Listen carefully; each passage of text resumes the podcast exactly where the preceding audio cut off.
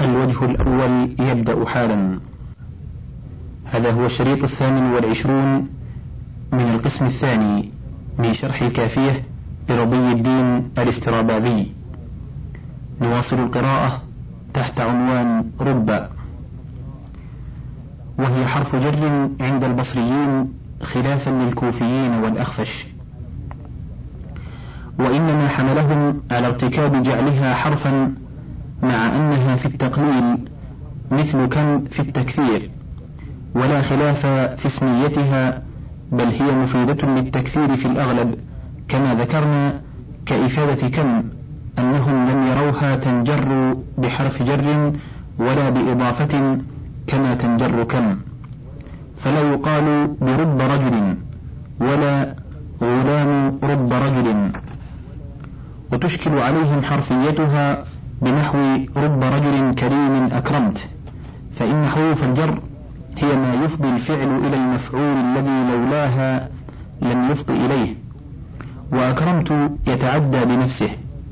قال صاحب المغني إنما ذلك لأنه يضعف الفعل المتأخر من المفعول عن العمل فيعمد بحرف الجر كقوله تعالى إن كنتم للرؤيا تعبرون ولا سيما إذا وجب تأخير الفعل كما في رب والجواب أن العادة أن يعمد مثل ذلك الضعيف باللام فقط من بين حروف الجر لإفادته التخصيص حتى تخص مضمون ذلك الضعيف عن العمل في ذلك المفعول. فلا يستنكر عمله فيه نحو لزيد ضربت وأنا ضارب لزيد وضربي لزيد حسن. ويشكل أيضا بمثل قولك رب رجل كريم أكرمته. لأن الفعل لا يتعدى إلى مفعول بحرف الجر وإلى ضميره معا فلا يقال لزيد ضربته.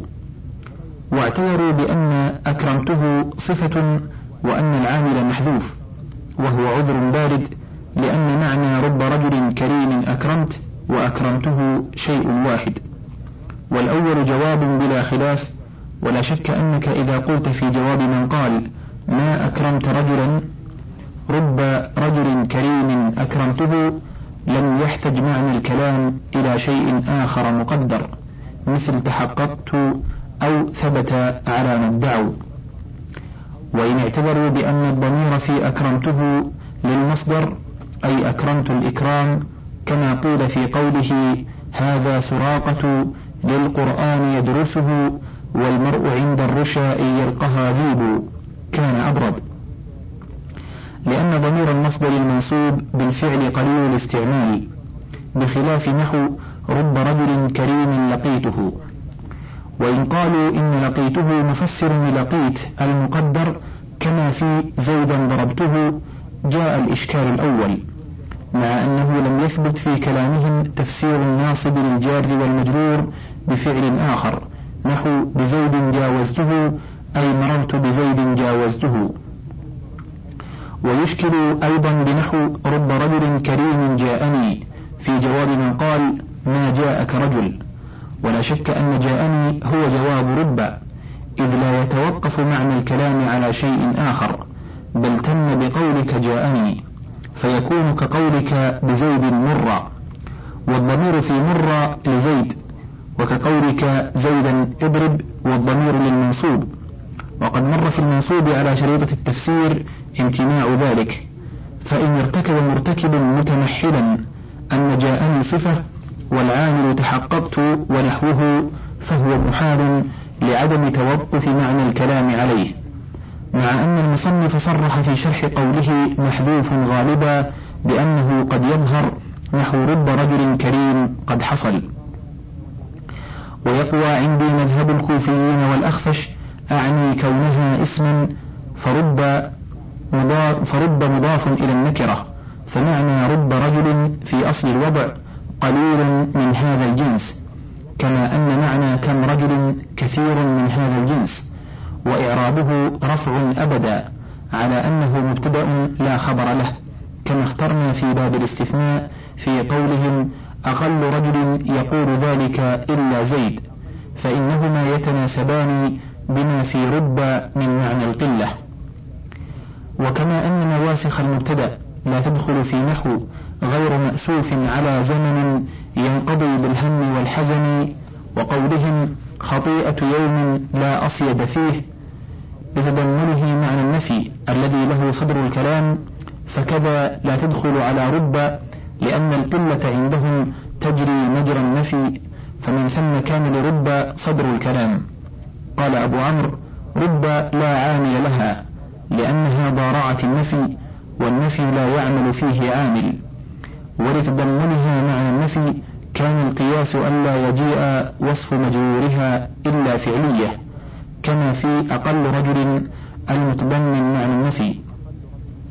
وذلك لأن النفي يطلب الفعل إلا أن رب لخروجها إلى معنى الكثرة في أكثر مواضعها جاز وقوع نعت مجرورها اسمية كما في قوله يا رب هيجا هي خير من دعه.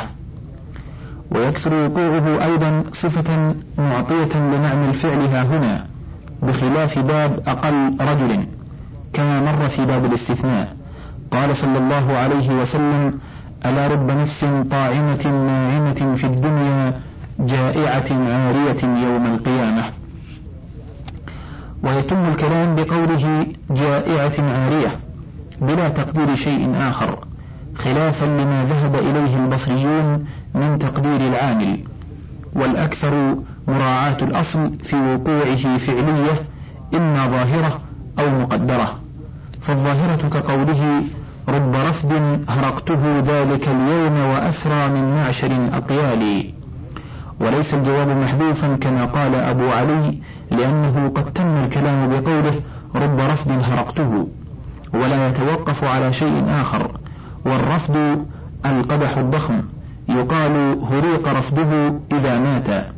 وهو كناية كقولهم صفر وطابه والمقدرة كما في قوله وأسرى من معشر أقيالي أي أسرى من معشر حصلت لي وأما نعت مجرور أقل ففعلية أو ظرفية كما اخترنا في باب الاستثناء.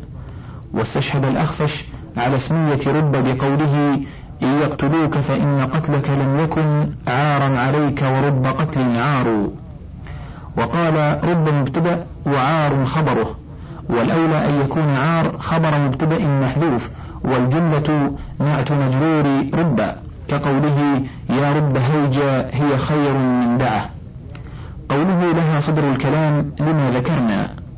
قوله مختصة بنكرة كما أن كم مختصة بالنكرات. وإنما وجب دخولها على النكرة لأن النكرة محتملة للقلة والكثرة. نحو جاءني رجل وما جاءني رجل. فلو لم يحتملها لم تستعمل فيهما. والمعرفة إما دالة على القلة فقط كالمفرد والمثنى المعرفين وإما دالة على الكثرة دون القلة كالجمع المعرف ورب وكم علامتان للقلة والكثرة. وإنما يحتاج إلى العلامة في المحتمل حتى يصير بها نصا. قوله موصوفة على الأصح هذا مذهب أبي علي. وابن السراج ومن تبعهما. وقيل لا يجب ذلك والأولى الوجوب لأن رب مبتدأ على ما اخترنا لا خبر له لإفادة صفة مجروره معنى الجملة كما في أقل رجل يقول ذلك على ما اخترنا. وقولهم خطيئة يوم لا أصيد فيه ولا يوصف رب فلا يقال رب رجل كريم بالرفع. كما لا يوصف أقل لكون رب كحرف كحروف النفي فإن التقليل عندهم كالنفي. فلهذا لا يتقدم عليه ناسخ ولزم الصدر. قوله محذوف غالبا إذا كان الكلام الذي رب جواب عنه مصرحا به نحو ما لقيت رجلا لم يمتنع حذف نعت مجرور رب لدلالة القرينة عليه. وكذا إذا كانت القرينة غير ذلك كما في قوله وأسرى من معشر أقيال أي أسرتهم. وإن لم تكن هناك قرينة وجب وصف مجرور رب بما يفيد معنى الكلام التام كما ذكرنا في أقل رجل يقول ذلك. ووصف ووصفه إما فعلية نحو رب رجل كريم لقيته أو جار ومجرور أو ظرف. نحو رب رجل في الدار أو أمامك أو اسمية نحو يا رب هيجا هي خير من دعه أو صفة مشتقة نحو قوله صلى الله عليه وسلم رب نفس طاعمة ناعمة. الخبر لتمامه وليس شيء من هذه الأشياء عاملا في رب بل هو وصف لمجرورها كما ذكرنا. وتسميته بجواد رب بعيد. ويجوز أن يعطف قياسا على المجرور برب وبكم وعلى النكرة المجرورة بكل وأي اسم مضاف إلى ضميرها. لكون ذلك الضمير نكرة كما مر في باب المعارف. نحو رب شاة وسخلتها وكم ناقة وفصيلها وكل رجل وأخيه وأي رجل وغلامه. وقال الجزولي هذا المعطوف معرفة لكنه جاز ذلك لأنه يجوز في التابع ما لا يجوز في المتبوع. ولو كان كما قال لجاز رب غلام والسيد. قوله وقد تدخل على مضمر هذا الضمير نكرة كما مر في باب المعارف. قوله مميز بنكرة إلى قوله في مطابقة التمييز مضى شرحه في باب نعمة وبئس. قوله ويلحقها ماء إذا دخلها ماء فالأكثر كونها كافة. ورب المكفوفة لا محل لها من الإعراب. وإن كانت اسما على ما اخترنا لكونها بمعنى قلما وكونها كحرف النفي الداخل على الجملة. وقد جاءت ما بعد رب زائدة قال ربما ضربة بسيف صقيل بين بصرى وطعنة نجلاء وقال ناوي يا ربتنا غارة شعواء كاللذعة بالميسم ومثلها ما التي تلي كاف التشبيه. الأولى أن تكون كافة نحو كن كما أنت أي كما أنت كائن. وزيد صديقي كما عمرو أخي وشذ إعمال الكاف مع ما وما لا تكف عن نحو عنا قليل. وأما إذا وليت الباء الباء ومن ومن فالأولى زيادتها وإعمال الجارين. نحو فبما رحمة ومما خطيئاتهم وقد تكفهما كما يجيء. ورب المكفوفة لا تدخل إلا على الفعل كما قال سيبويه وقوله ربما الجامل المؤبل فيهم وعناجيج بينهن المهار شاذ عنده. ومثله قياس عند الجزوري فيجيز ربما زيد قائم. والتزم ابن السراج وأبو علي في الإيضاح كون الفعل ماضيا لأن وضع رب للتقليل في الماضي كما ذكرنا. والعذر عندهما في نحو قوله رب ربما يود الذين أن مثل هذا المستقبل أي الأمور الأخروية غالب عليها في القرآن ذكرها بلفظ الماضي نحو وسيق الذين ونادى أصحاب الجنة. وقال الربعي أصله ربما كان يود فحذف كان لكثرة استعماله مع ربما والأول أحسن وقال قتلنا ونال القتل منا وربما يكون على القوم الكرام لنا الظفر أي ربما كان مثل قوله وانضح جوانب قبره بدمائها فلقد يكون أخا دم وذبائح والمشهور جواز دخول ربما, ربما على المضارع بلا تأويل كما ذكره أبو علي في غير الإيضاح. وقوله ربما تكره النفوس من الأمر البيت ما فيه نكرة موصوفة عند النحاة لا كافة كما مر في الموصولات. وقد يحذف الفعل بعد ربما عند القرينة. قال فذلك إن يلقى المنية يلقها حميدا وإن يستغني يوما فربما. أي ربما يتوقع ذلك. قوله وواوها أي واو ربا مثل قوله وبلدة ليس بها أنيس إلا اليعافير وإلا العيس. اعلم أن حروف الجر لا تحذف مع بقاء عملها قياسا إلا في الله قسما عند البصريين. وأجاز الكوفية قياس سائر ألفاظ المقسم به على الله نحو المصحف لأفعلن. وذلك غير جائز عند البصرية لاختصاص لفظة الله بخصائص ليست لغيرها تبعا لاختصاص مسماها بخصائص. فمنها اجتماع ياء واللام في ياء الله. ومنها قطع الهمزة في ياء الله وأفأ الله وهاء الله.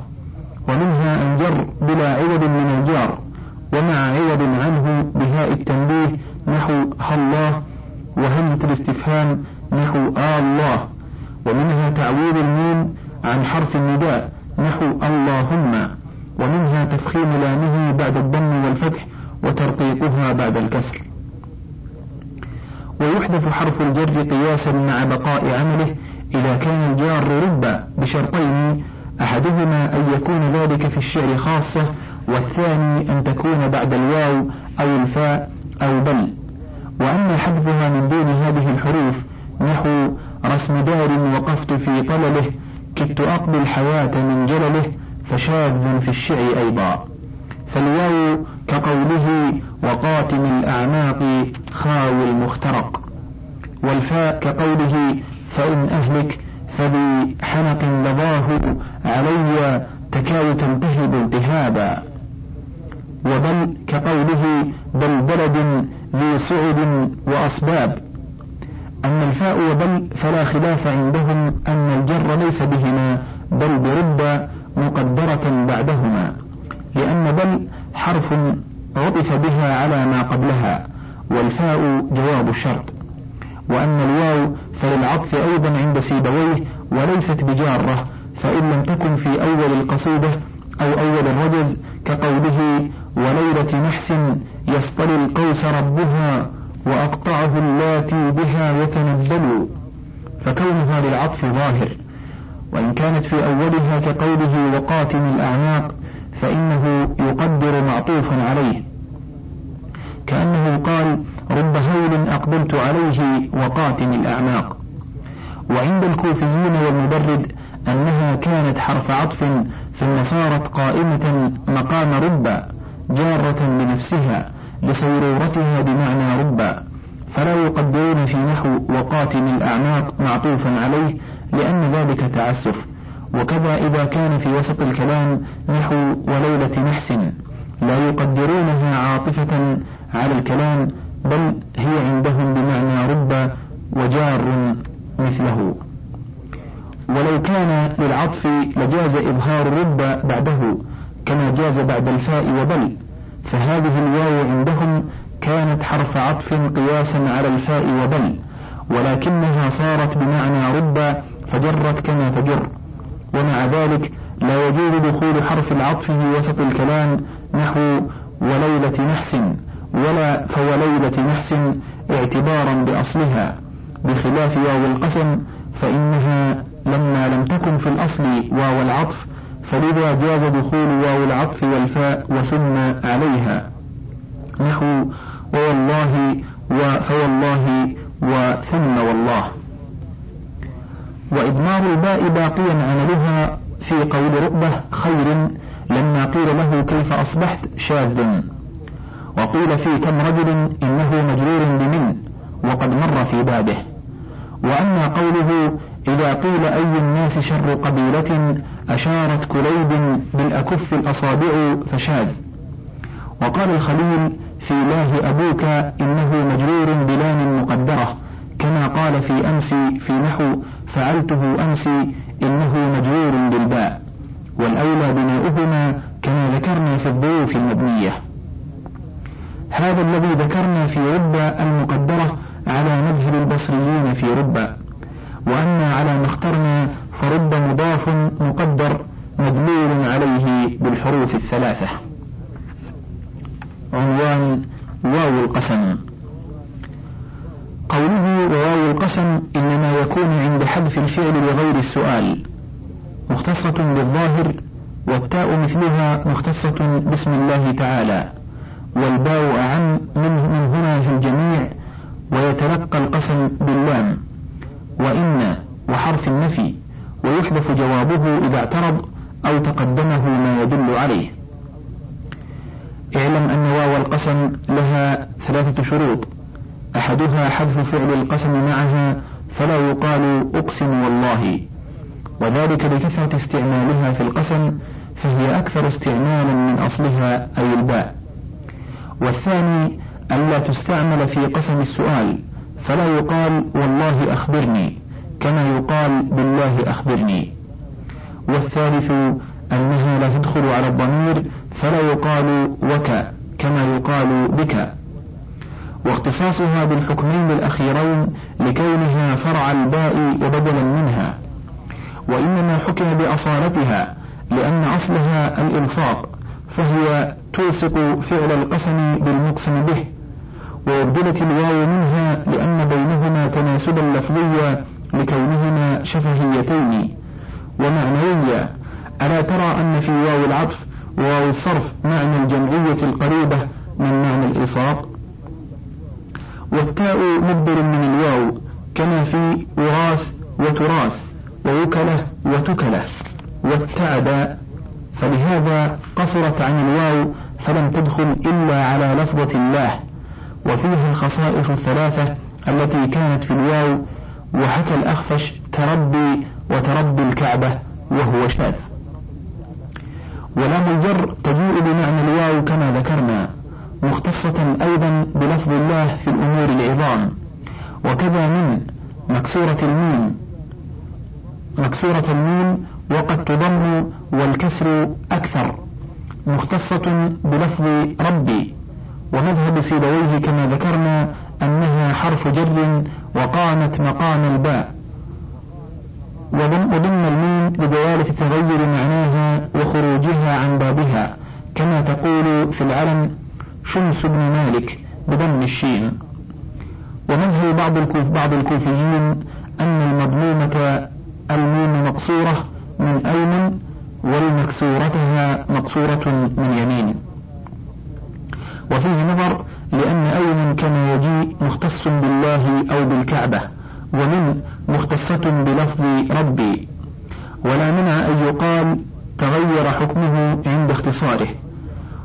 ويمكن أن يستدل ببنائه على أنه ليس محذوفا من أيمن المعرب لأن اختصار المعرب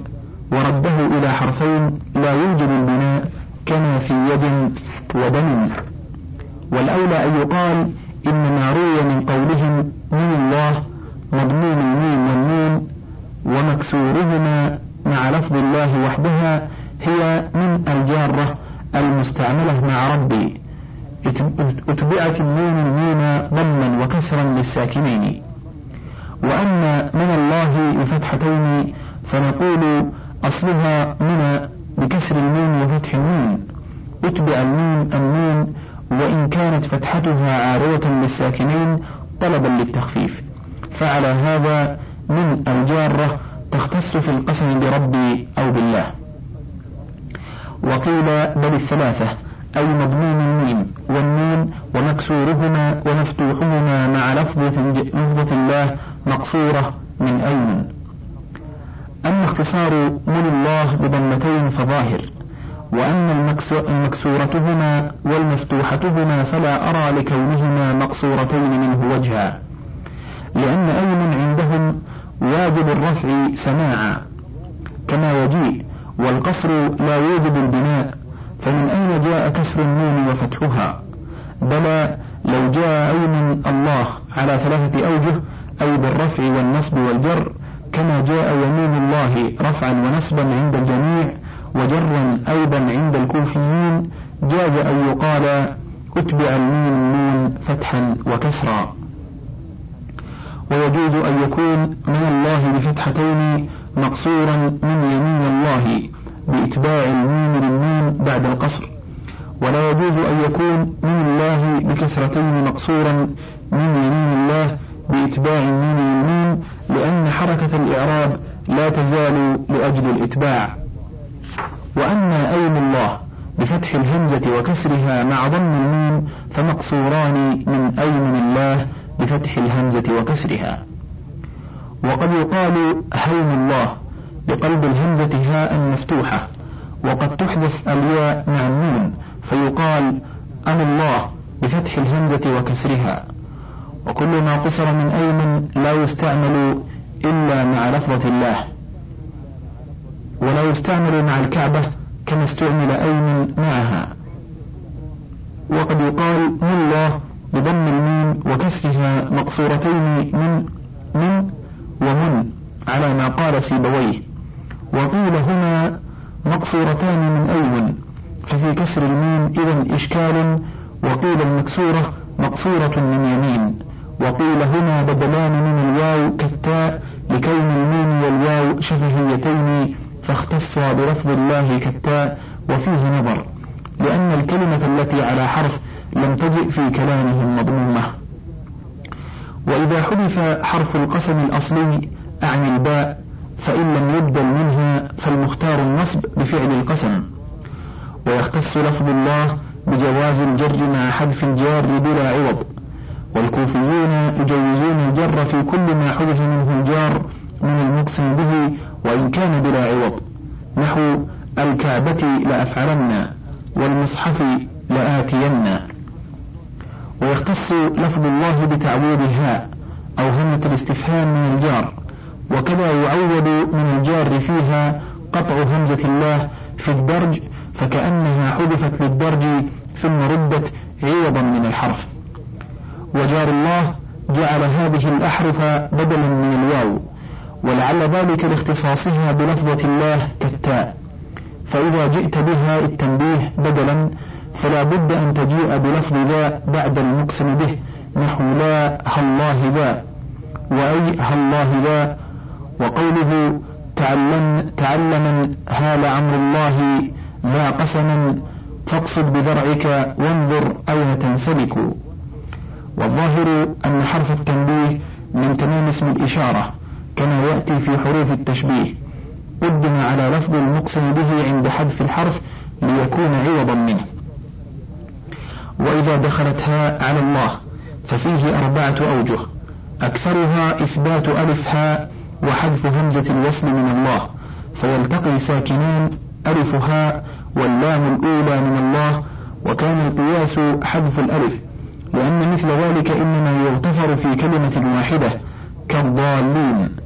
أما في كلمتين فالواجب الحذف نحو ذا الله وما الله إلا أنه لم يحذف في الأغلب ها هنا ليكون كالتنبيه على كون ألف هاء من تمام ذا. فإنها الله ذا بحذف ألف هاء ربما يوهم أن الهاء عوض عن همزة الله. كهرقت في أرقت وهياك في إياك. والثانية وهي المتوسطة في القلة والكثرة هالله ذا بحذف ألف هاء للساكنين كما في ذا الله وما الله ولكونها حرفا كلا وما وذا. والثالثة وهي دون الثانية في الكثرة إثبات ألف هاء وقطع همزة الله مع كونها في الدرج تنبيها على أنه حق هاء أن يكون مع ذا بعد الله فكأن الهمزة لم تقع في الدرج. والرابعة حكاها أبو علي وهي أقل الجميع هاء الله بحذف همزة الوصل وحذف ألف ها للساكنين بعد قلبها همزة كما في الضأبين ودأبة. قال الخليل ذا من جملة جواب القسم وهو خبر مبتدأ محذوف أي الأمر ذا أو فاعل أي ليكونن ذا أو لا يكون ذا. والجواب الذي يأتي بعده نفيا أو إثباتا نحو هالله ذا لأفعلن أو لا أفعل بدلا من الأول. ولا يقاس عليه فلا يقال هالله أخوك أي لأنا أخوك ونحوه. وقال الأخفش ذا من تمام القسم إما صفة لله أي الله الحاضر الناظر أي مبتدأ محذوف الخبر أي ذا قسمي فبعد هذا إما أن يجيء الجواب أو يحذف مع القرينة. وأما همزة الاستفهام فإما أن تكون للإنكار كقول الحجاج في الحسن البصري رحمه الله آه الله ليقومن عبد من العبيد فيقولن كذا وكذا.